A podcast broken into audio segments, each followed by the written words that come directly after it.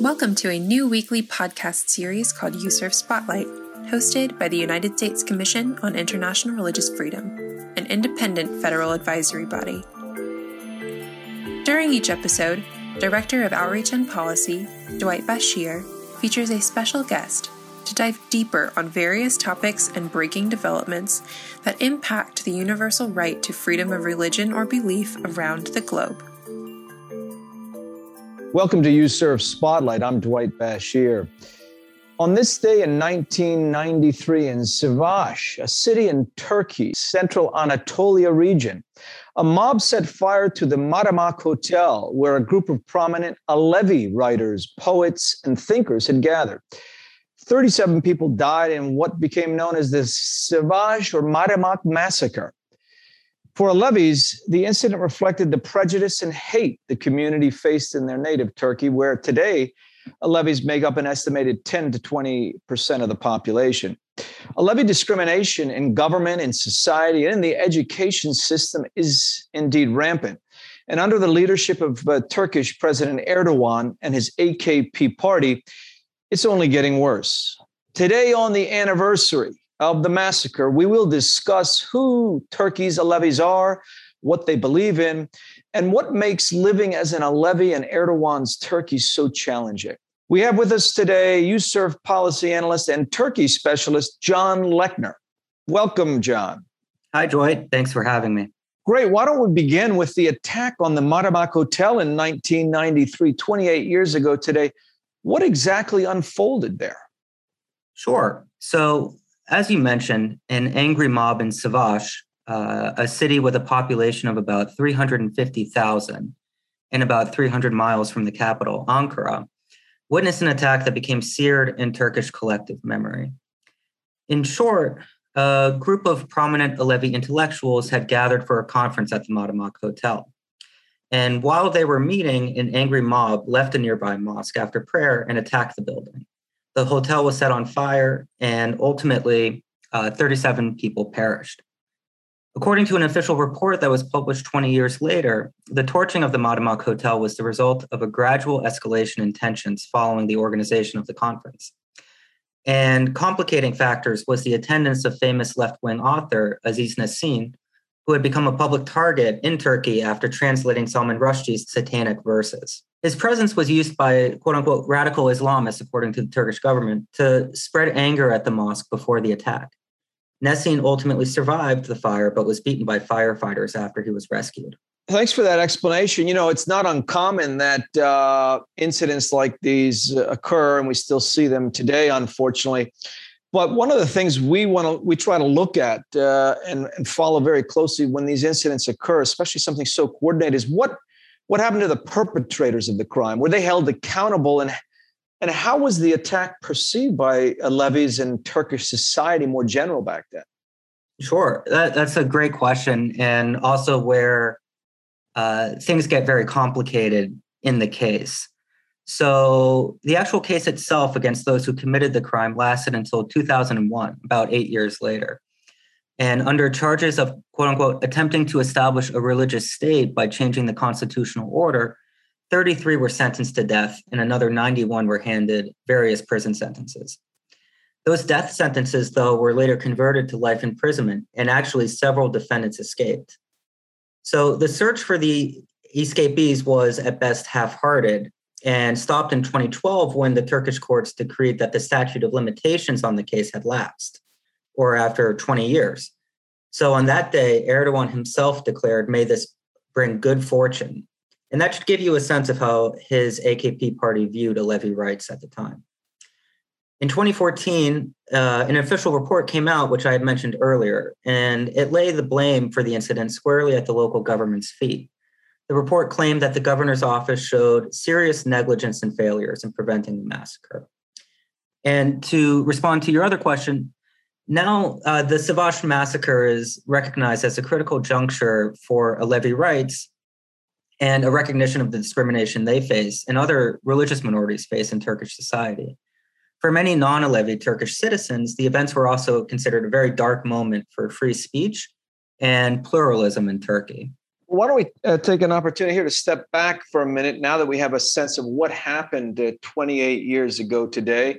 Can you tell us a little bit about uh, who the Alevis are and, and what they believe so our audience uh, gets a better sense of why they might have been targeted back then? Sure, yeah. So, Alevism refers to a number of Islamic groups that have lived in the Anatolia region and other regions since the late 11th century. Uh, Alevis speak many languages Turkish, Zaza, Kurmanji, um, Arabic, and they distinguish, distinguish themselves from Sunnis uh, by venerating the Prophet Muhammad's uh, son in law, Ali, uh, from which the name, of course, uh, Alevism. They follow also, though, the 12 Imams, uh, but uh, as well as the teachings of Haji Bektash Veli, an Islamic mystic who lived in Anatolia in the 13th century. Uh, Alevis frequently rebelled uh, against the Ottoman state, and it resulted in cycles of both uh, protest, rebellion, and massacre at the hands of the Ottoman government. Under the Turkish Republic, Alevis did not receive state recognition and continued to face discrimination. The government denied them status as a religious community, and their houses of worship, Cemevi or Cemeviler, were not recognized. But like many rural Turks at the time, Alevis took part in the massive urban migrations from the countryside to the cities in the 1950s onward. And in the cities, they became associated with leftist politics. Uh, this association, as well as their uh, minority status, made them a target of right wing Turkish nationalists and religious fundamentalists in the late 1970s. And many Alevis were massacred again in the cities.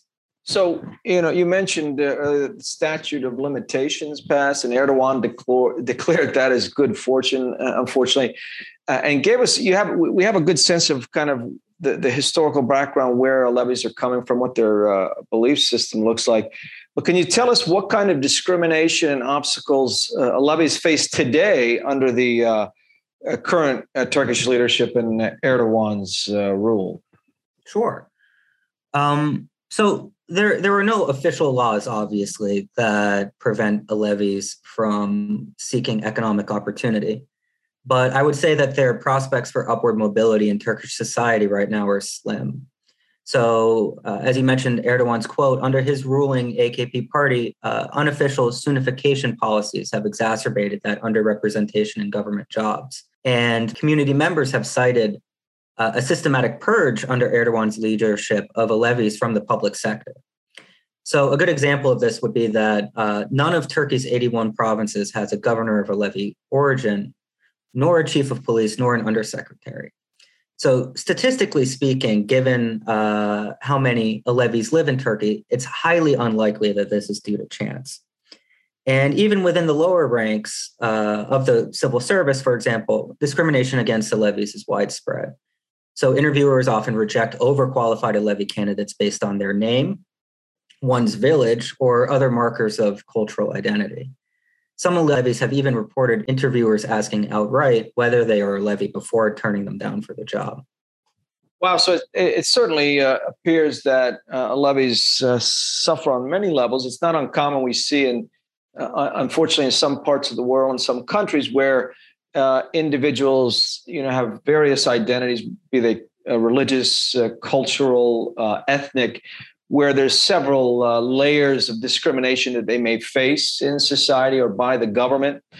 But in 2016, we know that the European Court of Human Rights ruled that the Alevis' rights had been violated and that the community was subject to discrimination. So that seemed to be an important ruling.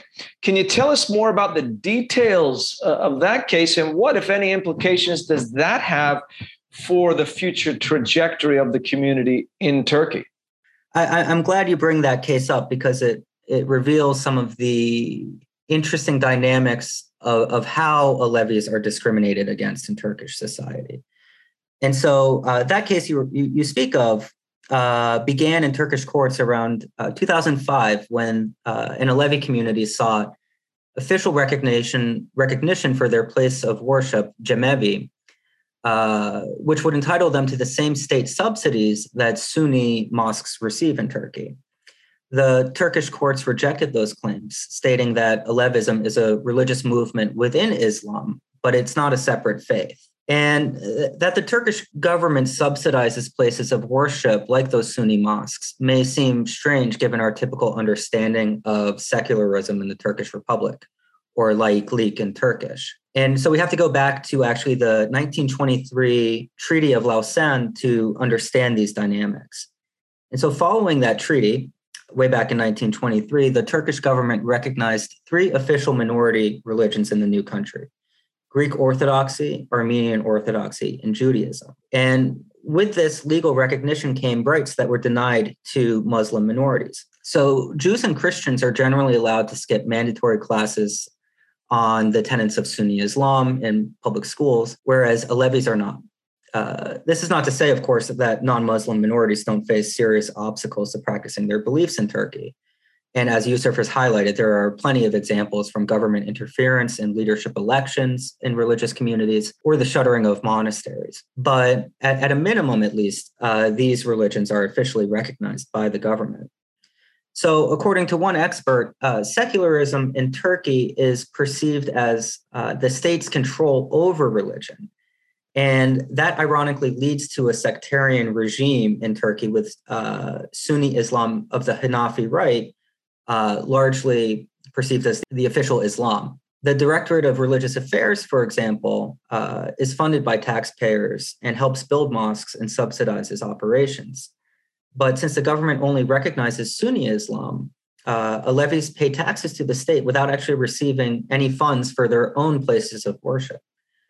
So, with this in mind, uh, in 2006, an Alevi community brought a clever case to the to a court in Turkey. Uh, basically, an Alevi center rec- requested an exemption from paying electricity bills, which is a subsidy guaranteed to Sunni mosques. Of course, a Turkish court denied the claim, and the case went all the way to the European Court of Human Rights, which, as you mentioned, the Alevis won. But the Alevi's victory in Europe was largely symbolic at the end of the day, and the government has failed to implement uh, the court's ruling, and especially the spirit of the court's ruling. Yeah, that's unfortunate. It seems that uh, you know these rulings come through and, and they can be uh, really instrumental, but it all comes down to to the government, in this case, Turkey, uh, mm-hmm. implementing and and in terms of uh, enforcement, that that certainly remains an issue uh, with with these rulings. Uh, no, that's a very helpful unpacking of that case. I mean, that brings us really to the the question that we always are looking at at USCIRF in terms of um, you know what if anything, is there uh, in particular that the U.S. government and international community can do at this time? Uh, you know, to not only support the Alevi community uh, and other religious minorities in Turkey, um, but um, you know, through the various bilateral multilateral uh, platforms, is there something specific that uh, potentially here is is possible? Yeah, and, and, and that's a very important question. So uh, in USCIRF's 2021 annual report, which came out recently, uh, the, the report highlighted the ruling party's continued refusal to recognize Alevi places of worship. And the US government and the international con- community should continue to call on Erdogan and his ruling AKP and MHP party to recognize Alevi rights. But the government uh, government officials should also raise Alevi rights when meeting with Turkish government officials in private and at all levels. And ultimately, the U.S. should continue to track Alevi efforts to build their own places of worship and receive the subsidies which they, as taxpayers, are due. Well, thanks for uh, you know unpacking that. I know that when We've uh, had incidents in the past. We've even had targeted sanctions on officials when there's clear violations. If there is a government official that's responsible, we saw that in the case of uh, Pastor Andrew Brunson, where a couple of high-level Turkish officials were indeed uh, sanctioned uh, as a consequence of uh, his treatment. So. Uh, I know these are other tools, much more heavy-handed, certainly and punitive, but you know, should there be explicit violations, uh, there's certainly those uh, opportunities as well. Yeah. Well, we'll have to leave it right here for today. I want to thank uh, USCIRF uh, policy analyst John Lechner uh, for his deep insights today on the plight of Alevis in Turkey. Uh, to learn more about the Commission's work on Alevis and other religious minorities in Turkey and our related policy recommendations to the U.S. government, Visit our website at www.uscirf.gov As always, thanks for tuning in, and we'll see you next time on USCIRF Spotlight. To learn more about USCIRF and about global religious freedom concerns, visit uscirf.gov. That's uscirf.gov. You can also find us on Facebook and Twitter at USCIRF. Thanks for listening, and we'll see you next week for another USCIRF Spotlight.